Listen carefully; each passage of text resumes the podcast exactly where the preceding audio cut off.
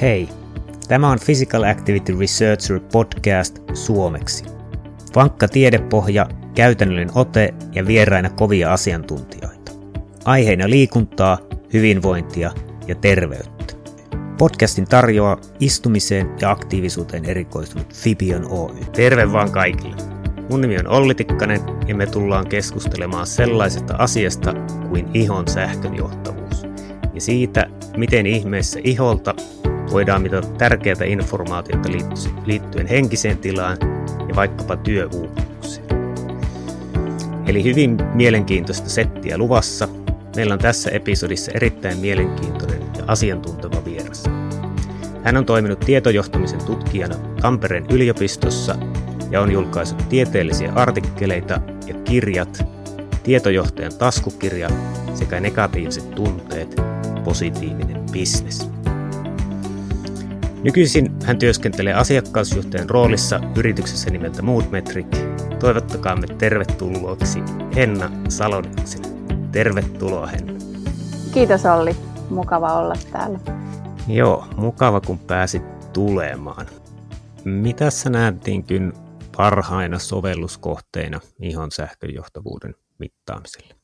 No Parhaimpia sovelluskohtia, tämä on ehkä vähän puolueellinen näkökulma, koska aihe kiinnostaa mua myös henkilökohtaisesti ja koen sen tärkeäksi, niin kyllä niin kuin työhyvinvointi, psyykkinen työhyvinvointi on se, missä mun mielestä tässä on niin kuin paljon potentiaalia, mitä ei ole vielä selvitetty ja mitä toivottavasti sitten nyt niin kuin tulevina vuosina saadaan, saadaan enemmän hyötykäyttöön. Mutta kaiken kaikkiaan niin kuin psyykkinen hyvinvointi, se on globaalisti kasvava haaste – ihmiset, ihmiset kokee kroonista stressiä ja siitä sitten aiheutuu erinäisiä psyykkisiä ja fyysisiä ää, sairauksia, niin kyllä tämmöiset mittaukset tuo, pystyy tuomaan paljon uutta tietoa siitä, että miten nämä, miten nämä tavallaan tilanteet kehittyy ja miten me voidaan niihin tehokkaasti vaikuttaa.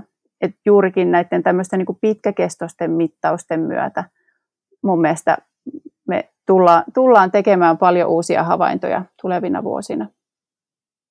Joo, mie- mielenkiintoista ja tuota, tavallaan työhyvinvointiin, työuupumukseen, niin mitä siinä signaalissa näkyy? Onko se, että siellä tulee tavallaan liian korkeita piikkejä vai onko se, että se on koko ajan liian korkeilla vai onko se, että sieltä puuttuu sitä matalaa aktiivisuutta, palautumista? Miten se yleensä menee työhyvinvointiin liittyen?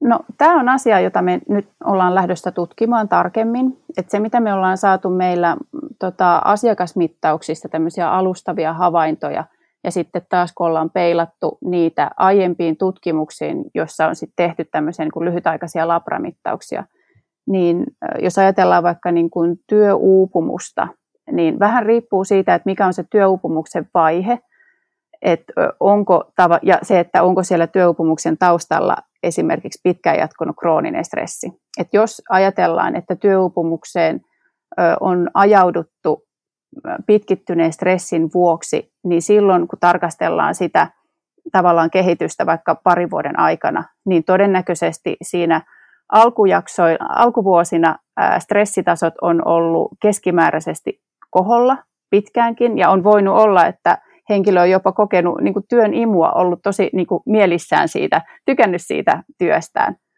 Mutta sitten jos sitä palautumista ei ole tapahtunut riittävästi ja se työn imu on muuttunut enemmänkin tämmöiseksi niin kuin ylikuormitustilaksi, eli se positiivinen fiilis muuttuu sen negatiivisen puolelle, niin silloin, silloin aletaan olla sitten siinä niin kuin riski, riskirajoilla siinä, että, että tota, anteeksi nyt mulla Joo, ei meni mitään. toi, mutta sä kuulet mun äänen, mulla meni läppäri, läppäri sulkeutui.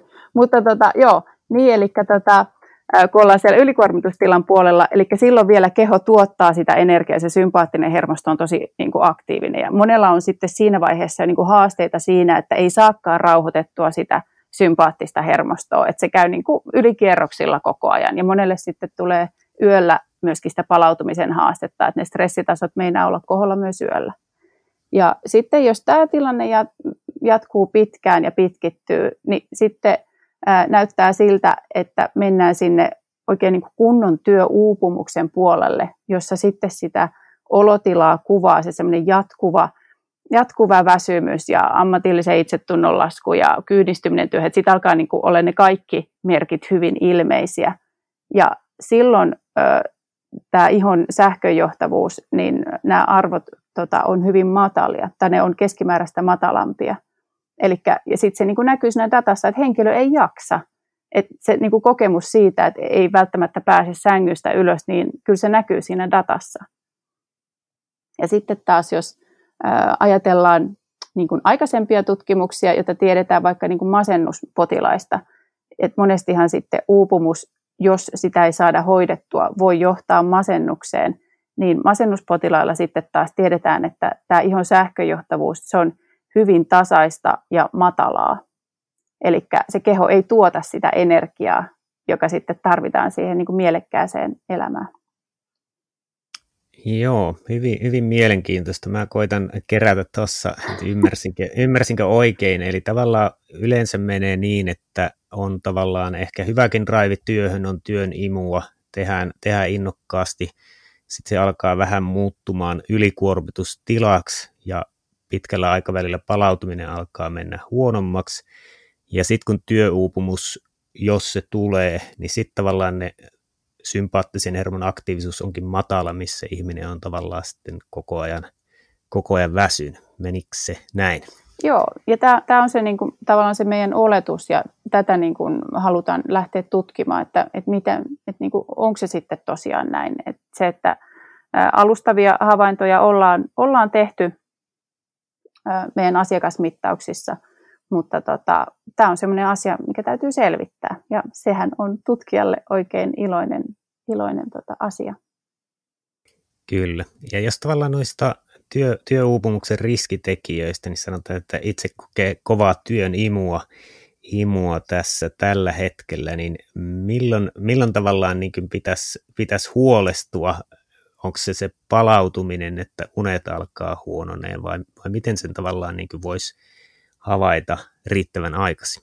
No mä henkilökohtaisesti itse seuraan omaa niin kuin ylikuormitustilan tai työn imun ja ylikuormitustilan suhdetta sillä, että tota, mä seuraan tota Moonmetrics-sovelluksesta vuorokausikeskiarvoa, joka kertoo mulle siitä, että pääseekö se autonominen hermosto tasapainoon per vuorokausi. Eli pidän hyvin tärkeänä sitä, että nukun joka yö riittävän paljon ja laadukkaasti, mutta siitä datasta mä sitten huomaan, että jos ne mun yöt alkaa häiriintymään, että tota, siellä alkaa tulee sitten niin, kuin niin sanotusti stressihumppaa. Niin siitä datasta mä näen, että okei, nyt on päivällä liikaa kierroksia. Ja kyllähän se monesti näkee jo sitten päivädatastakin, että nyt ollaan menty aika, aika kovilla lukemilla. Ja semmoistahan elämä on ja kuuluu ollakin. Ja musta se on niin kuin hyvä asia, että ei ole semmoista tasasta puurtamista jatkuvasti. Että vähän riippuen työtilanteesta ja henkilökohtaisesta tilanteesta, niin meillä on erilaista kuormitusta siinä arjessa. Ja sitten sit jos alkaa näyttää siltä, että se mun kahdeksan ja puolen tunnin yöuni, jonka mä tiedän, että mulla on semmoisesta niin normaalipäivästä palautumiseen tarvitaan, niin jos se alkaa häiriintyä, niin sitten mun täytyy alkaa aktiivisemmin vaikuttaa sinne päivän aikaisiin stressitasoihin. Et niin kuin parha, parhaimmillaan se uni on niin kuin ainoa ja riittävä keino mun väitteen mukaan niin kuin stressinhallintakeinoksi silloin, kun se hermosto toimii niin kuin sen kuuluu toimia. Mutta sitten se, että jos se uni alkaa häiriintyä, niin kyllä sitten täytyy niin kuin löytää keinoja rauhoittaa sitä hermostoa ja sitten päivän aikana.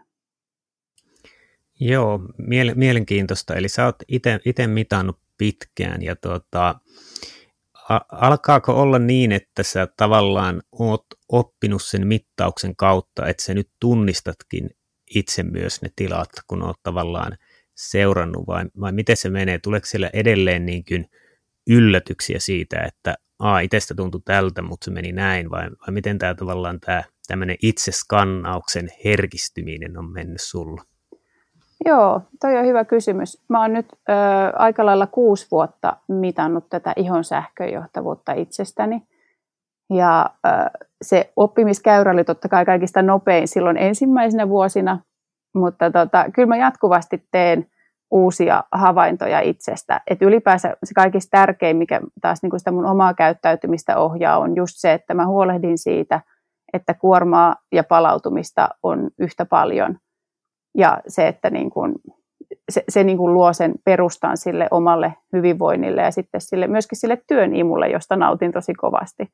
Mutta se, että se työn imu on, niin kuin, kun se on jo niin kuin lähtökohtaisesti yleensä aika kuormittavaa, niin se, että jos niin kuin sitä palautumista ei tapahdu riittävästi, niin sitten täytyy miettiä jotain uusia, uusia keinoja. Mutta se, että mikä mulle itselleni oli semmoinen aika yllättävä asia joitakin vuosia sitten, huomasin, että tästä datasta, datahan ei tietenkään suoraan sitä mulle kertonut, mutta kun aloin sitten ihmettelemään, että mistä nämä asiat, miten nämä ehkä niin kuin selittäisi, selittyisi mulle parhaiten, niin huomasin, että tämä on aika tyylipuhdas introvertti.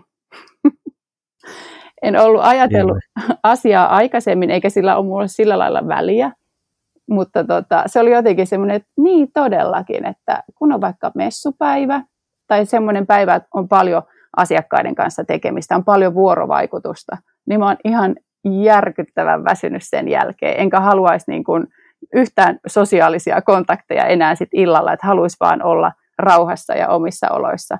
Kun sitten taas mun kollega, joka on ekstrovertti, niin hän on tämmöisen päivän jälkeen se on niin entistä enemmän energisoituneempi ja se, että no niin mitä sitten tehdään ja lähdetäänkö vielä jonnekin iltaa istumaan ja mä ei kun mä lähden hotellille. Niin tota, t- tämmöisten huomioiden tekeminen on ollut itselle semmoinen tosi silmiä avaava ja sitten myöskin semmoinen, että niin, että mä oon tämmöinen, että ei, ei mun tarvi yrittää nyt ponnistella enempää. Moikka! Mä oon aktiivisuusvalmentaja Sini Linkvist Fibionilta. Arkiaktiivisuuden lisääminen on helppo ja tehokas keino terveyden edistämiseen. Usein tässä helppoudessa kuitenkin piilee sellainen sudankuoppa, että arkiaktiivisuutta ei välttämättä oteta tosissaan tai sen muuttamiseen ei panosteta riittävästi. Fibion muutos on ohjelma, joka tuo arkiaktiivisuuden terveyden edistämisen keskiöön.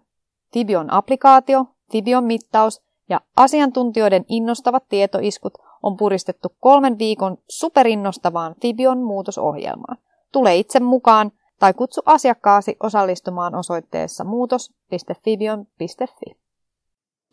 Joo, toi on ihan mielenkiintoinen. Ihmisethän monesti ajattelee, että introvertit olisi niin epäsosiaalisia. Ja sehän ei pidä, pidä paikkaansa, Joo. vaan että introverteilla tavallaan vaan se sosiaalinen kanssakäyminen vie energiaa ja ehkä siellä toisessa ääripäässä just ekstrovertit saa energiaa ja sitten suuri osa on ehkä siinä, siinä jossain välillä. Et tosi, tosi mielenkiintoinen. Millä tavalla tämä introverttiys näkyy niissä sun mittaustuloksissa? No se näkyy just sillä lailla, että, että ne on, mulla on aika korkeat ne stressitasot vuorovaikutustilanteissa. Ja sitten ylipäänsä semmoinen mun luontainen tapa työskennellä äh, olisi enemmän, äh, mulle olisi parempi, että mä voin keskittyä mahdollisimman hyvin siihen, mitä teen ja saan semmoisen niin työskentelyrauhan.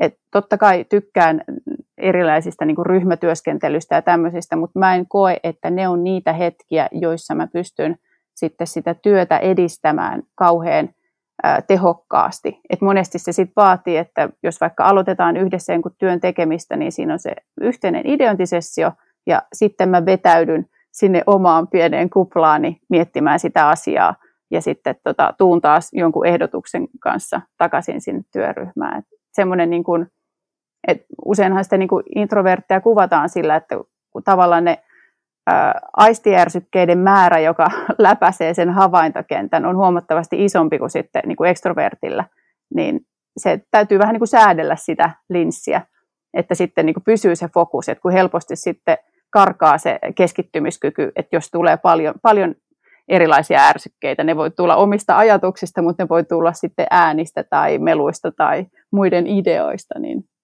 se, semmoisen niin havainnointi ja siihen niin kuin vaikuttaminen, niin se on ollut itsellä semmoinen aika tärkeä tekijä. Kyllä, eli, eli tavallaan mittaamalla voisi ehkä optimoida työtehtäviä ihmisten välillä organisaatiossa, eli, eli voisi tavallaan selvittää, että kelle sopii minkälaisetkin, miten, miten sosiaaliset tehtävät esimerkiksi. Kyllä, joo.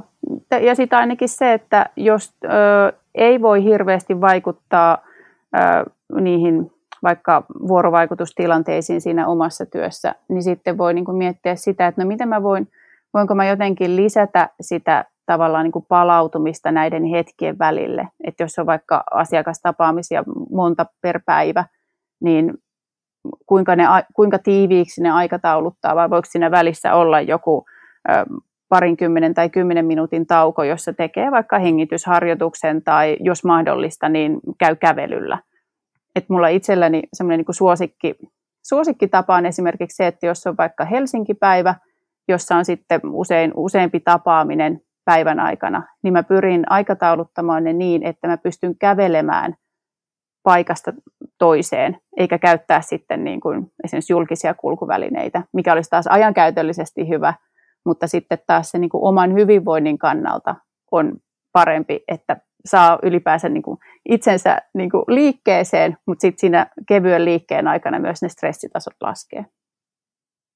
Joo, käy, käytännön, käytännön vinkkejä, mitkä on tavallaan, tavallaan monesti tärkeitä. Mä itse olen välillä tehnyt tavallaan niin, että, että jos on esimerkiksi just kiireinen päivä ja on vaikka joku oma esitys tulossa, mutta sitten sitä pitää kuitenkin vielä siinä ootella, niin mä tavallaan voi laittaa vaan vaikka herätyksen 10 minuutin päähän, että mä tiedän, että mä siitä vielä ehin sitten tavallaan siihen luentoon mennä mm. ja kaikki on kunnossa, mutta että mä tavallaan niin voin sen 10 minuuttia rentoutua täysin, ja se herätys on tärkeä, koska muuten se katsoo, että montako minuuttia on mennyt, ja tavallaan se olisi jo tietyllä tavalla stressaava, että tavallaan monennäköisillä pienillä tavallaan kikoilla pystyy monesti sitä palautumista tai rentoutumista auttamaan. Kyllä, ja sitten siinä on niin kuin hyvänä tukena just se, että jos sulla on joku mittari, josta sä näet sen, että, että mitä sille mun keholle tapahtuu, että vastaako mun keho tähän yritykseen rentoutua, niin totta kai se motivoi sit enemmän tekemään niitä asioita, kun tietää, että okei, tämä sopii mulle. Et sitten niin kuin haaste mun mielestä monesti on sit näissä niin kuin stressinhallinnan keinoissa se, että ajatellaan helposti, että, että kaikki, kaikki keinot sopii kaikille. Toki uni sopii kaikille, se on ihan selkeä. Mutta sitten kun tullaan näihin tavallaan päivänaikaisiin keinoihin, niin voi olla, että niin kuin, esimerkiksi monesti puhutaan vaikka niin kuin meditoinnista, että kuinka se on, se on tosi tehokas ja hyvä. Mutta jos ei kerta kaikkiaan pysty ajattelemaan tai niin kuin ei halua sitä opetella, niin eihän se sitten ole tarkoituksenmukaista. Et pitäisi löytää niitä keinoja, mitkä on just siinä omassa niin kuin arjessa itselle semmoisia sopivia ja sitten katsoa vaikka myöhemmin, että haluaako lähteä harjoittelemaan jotain uusia taitoja.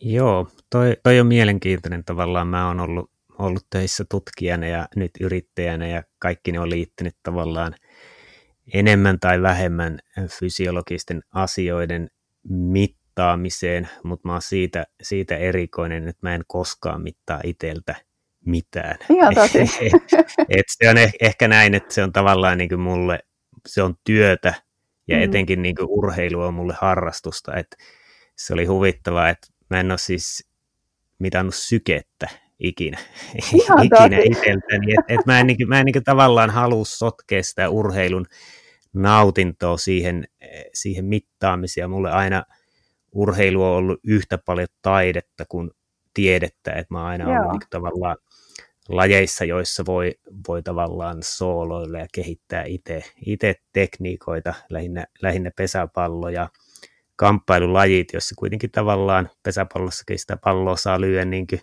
itse parhaaksi näkee ja mm. kamppailulajeissakin voi tehdä tavallaan mitä, mitä vaan.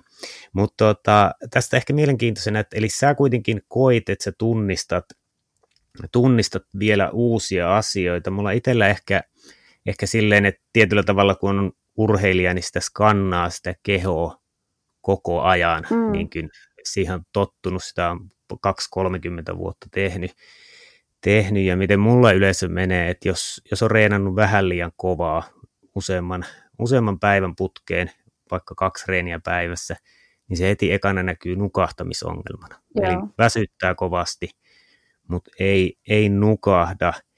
Ja sitten toisaalta nyt, nyt on hieman ehkä ollut silleen, että aamulla niin herää, että uni ei pysy liian pitkään. Et mä en tiedä, onko se niin innokkaana menossa aina päivään. Joo. Mä nukun kyllä noin seitsemän, kahdeksan, kahdeksan puoli tuntia, mutta mä en sen pidempään, että mä monesti herään niin seitsemän tunnin kohdalle ja mä ehkä mielellään nukkuisi vielä tunnin, mutta se ei nukuta. Mitä sä, mitä sä luulet, että mistä se johtuu?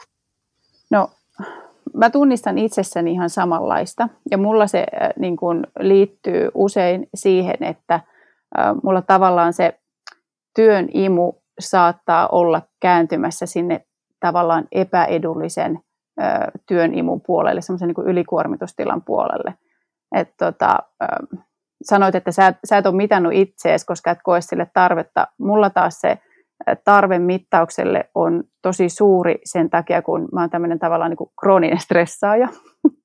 Eli aika ajoin ajaudun tilanteeseen, jossa huomaan, että nyt on kulutettu voimavaroja enemmän kuin on palautunut, ja sitten sen huomaa just siinä, että se uni alkaa häiriintyä, että tulee sitten jo niin kuin esimerkiksi just nukahtamisen vaikeutta tai sama mulla on, mä en tiedä, en tiedä minkä ikäinen olet, mutta itselläni ainakin nyt kun on tässä 40 päässyt, niin tota, viime vuosina on huomannut, että on tullut sitä aamuheräilyä, mitä mulla ei niin kuin silloin kolmekymppisenä ollut koskaan. Ei ollut mikään ongelma nukkua, nukkua niin pitkään kuin vaan sai.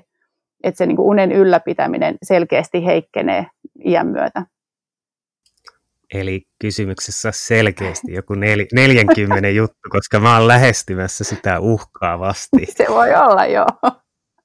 Joo, hy, hyvin, hyvin mielenkiintoista. Mutta Tosin... mä oikeastaan voisin niin sanoa vielä, että mä en ole itse niin semmoinen äh, tavoitteellinen urheilija, pyr, pyrin liikkumaan ja tykkään urheilusta, mutta sen mä oon huomannut, että jos mulla on ollut niin tämmöinen tavallaan riski sille, että se työn imu menee sinne niin kuin ylikuormitustilan puolelle, niin mulla on tullut, mä oon niin kuin puhunut siitä, että vähän tulee semmoista niin kuin supervoimat, että tuntuu, että juoksu niin kuin luistaa tosi hyvin ja illalla voisi tehdä vaikka kuinka pitkään työhommia. Ja on semmoinen niin kuin, vähän semmoinen niin kuin, ää, tärinä päällä, josta jo itsekin vähän tietää, että tämä ei välttämättä ole kauhean hyvä, mutta sitä on vaikea lopettaa, koska sulla on se, sun keho tuottaa sitä energiaa niin paljon.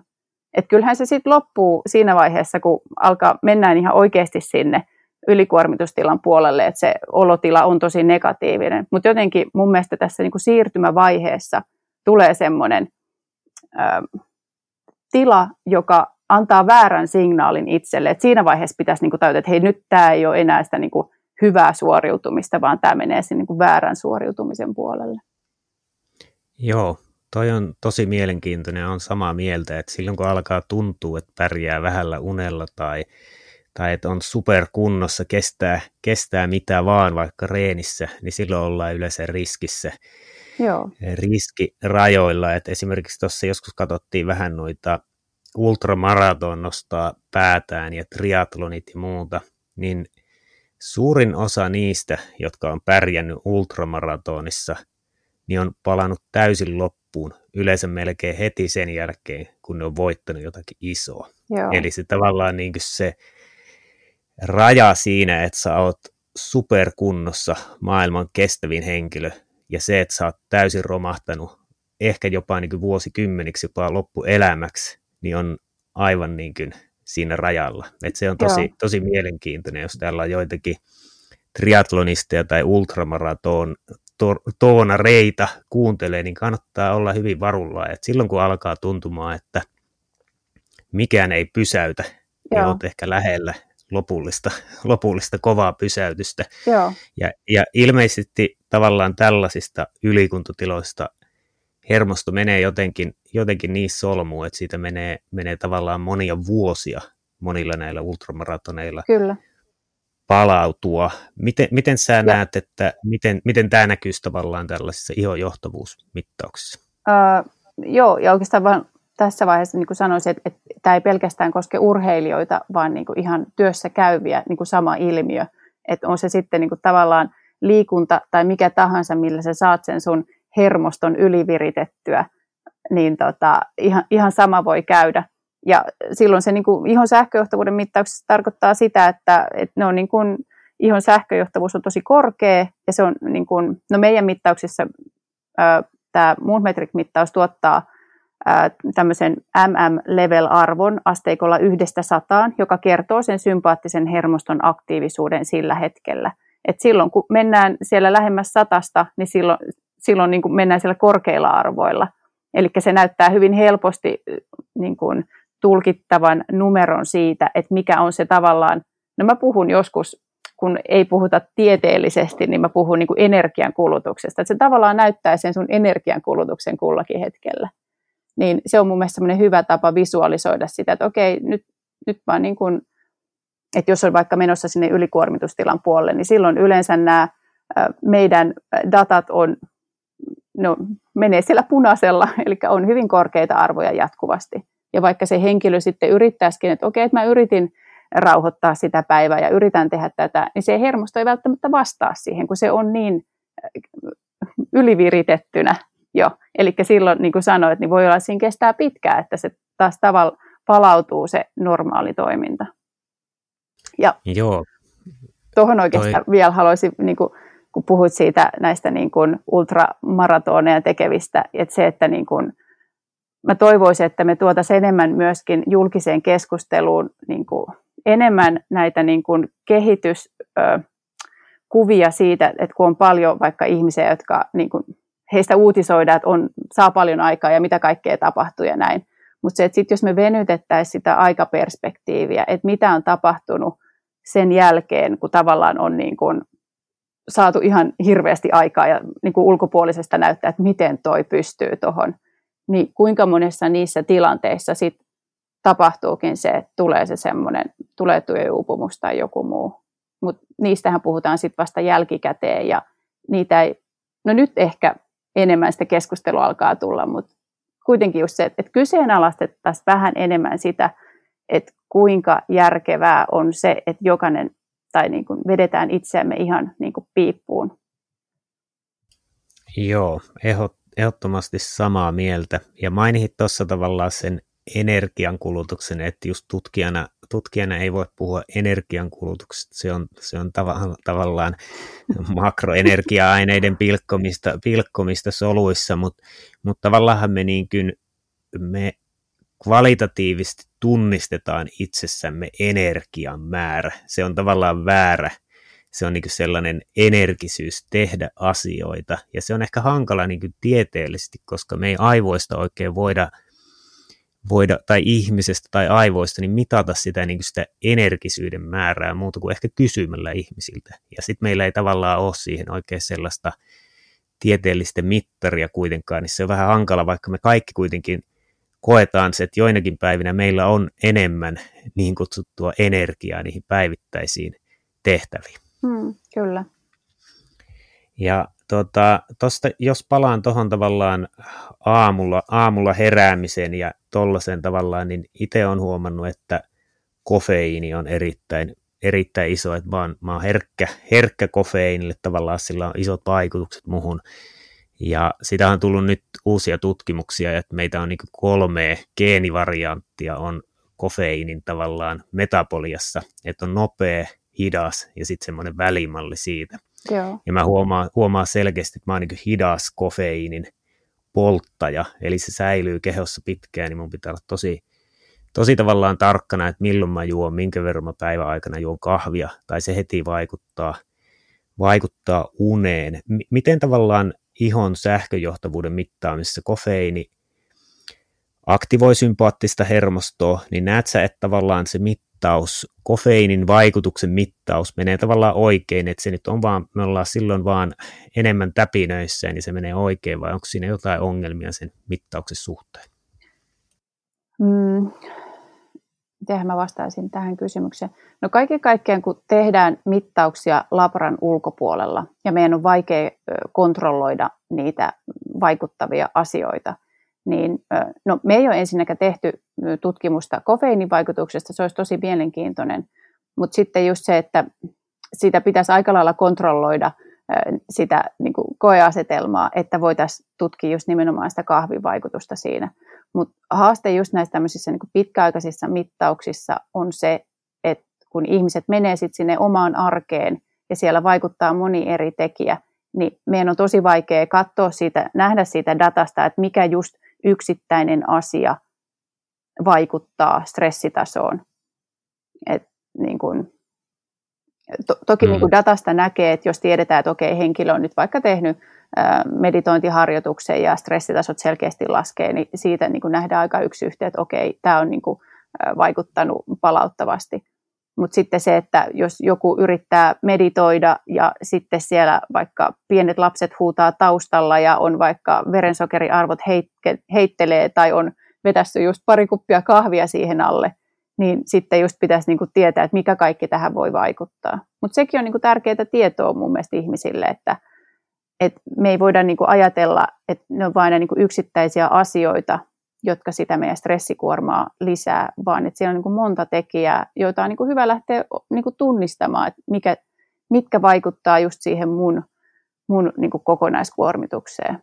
Että niin kuin, ehkä tämmöisenä niin kuin, äh, hauskana kuriositeettina voin kertoa, että mä itse huomasin muutama vuosi sitten, äh, tota, että niin kuin irtokarkit pilaa mun yöunet. Ja se oli mun mielestä hauska sillä lailla, että mä olin ollut koko päivän reissussa, en ollut syönyt kunnolla ja sitten kun tulin kotiin, niin menin kaupan kautta ja ostin aivan liikaa irtokarkkeja, pari 300 grammaa, jotka mä sitten söin saman tien ja menin heti nukkumaan. Uni tuli saman tien ja eh, ei ollut mitään niin kuin nukkumisen vaikeutta. Mutta sitten kun mä aamulla heräsin, niin oli päätä särki, oli tosi väsynyt olo ja suoraan sanoen krapulainen, vaikka alkoholilla ei ollut mitään tekemistä asian kanssa. Ja sitten kun mä katsoin sitä mun yödataa, niin aivan hirveän punaisella niin kuin stressitasot siellä vaan niin kuin, äh, vilkku. Ja tota, mä en itse siinä vaiheessa olisi niin kuin ajatellut, että no, et tullut mieleenkään, että karkeilla olisi mitään tekemistä sen kanssa. Mutta tota, sitten vaan Toisessa keskustelussa ystävän kanssa, niin hän hänelle päivitteli, että onpa jännä, että meni yöunet ihan pilalle, kun normaalisti nukun tosi hyvin. Niin tota, ja sitten kun oli hänelle maininnut, että söi myös irtokarkkeja illalla, niin hän oli, että Hä? Ei, ei mä voi syödä sokeria illalla, että sehän pilaa yöunet. Mä että en mä ole koskaan kuullut, että, että on kuullut, että, jo, että alkoholi pilaa ja kahvillakin voi, mutta että miten muka karkit, karkit voisi pilata. Ja tota, sitten koska mulla on tämä tutkijatausta ja edelleenkin elän tutkija tavallaan se tutkijamaisesti työskentelen, niin mä sitten testasin sen. Mä kolme kertaa testannut sen ihan virallisesti, että mitä vaikut, miten vaikuttaa irtokarkit isoissa määrissä ennen yöunta. Ja kyllä se mulla pilaa yöunen, että tota, Joo. sitä en nyt enää niin kuin tietoisesti tee, että syön sitten ne irtokarkit jossain muussa vaiheessa päivää. Mielenkiintoista. Jos, jos sä haluat joitakin muita koehenkilöitä, niin mä luulen, että tämän podcastin kuuntelijoista, jotka haluaa ilmoittaa karkki, karkkien syömiseen. Tuota, joo, toi, toi on mielenkiintoinen. Mä oon joskus lukenut jostain netistä, että monet ihmiset sanoo, että tulinen ruoka niin ei pysty illalla syömään, että näkee painajaisia. Joo. Et se varmaan on, että se jotenkin eh, kuplii siellä mahassa ja vähän ehkä polttelee, niin näkee tavallaan painajaisia. Noin, noin on mielenkiintoisia. Miten tuota, kun sä oot itse mitannut, niin oot sä huomannut ero vuoden aikojen välillä. Mä täällä nyt Lapista teen tätä nauhoitusta ja mm. kirkasvalolamppu hehkuu tuossa vieressä ja mulla itsellä aina tavallaan valon määrä vaikuttaa älyttömästi, älyttömästi tavallaan siihen koettuun energiatasoon, niin oletko nähnyt jotain muutoksia vuoden aikojen välillä? No mä en voi puhua kuin itsestäni, mutta en ole tehnyt erityisiä huomioita et tota, ja mä jotenkin luulen, että se liittyy myös siihen, että mm, mä tykkään oikeastaan niin kuin kaikista vuodenajoista. Mun mielestä kaikissa, niin kuin, mun mielestä aina on tavallaan jotain niin kuin kivaa.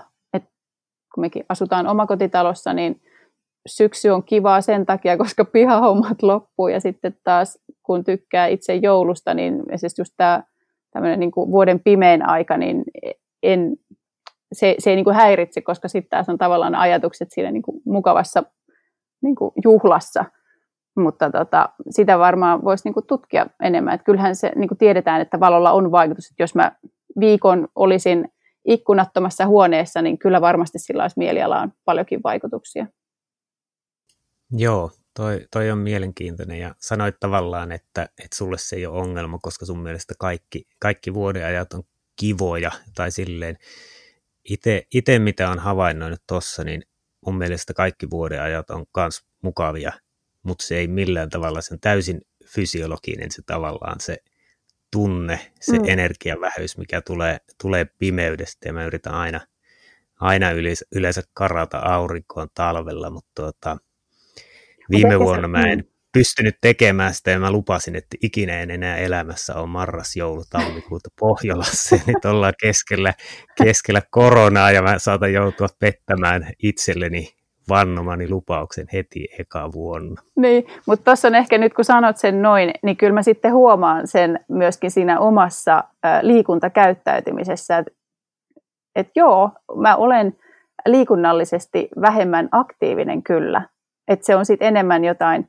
kävelyä tai vähän rauhallisempaa liikuntaa. Ja sitten taas kevättä kohden, niin joo, kyllä, juoksulenkit lisääntyy ja sitten se intensiteetti kasvaa.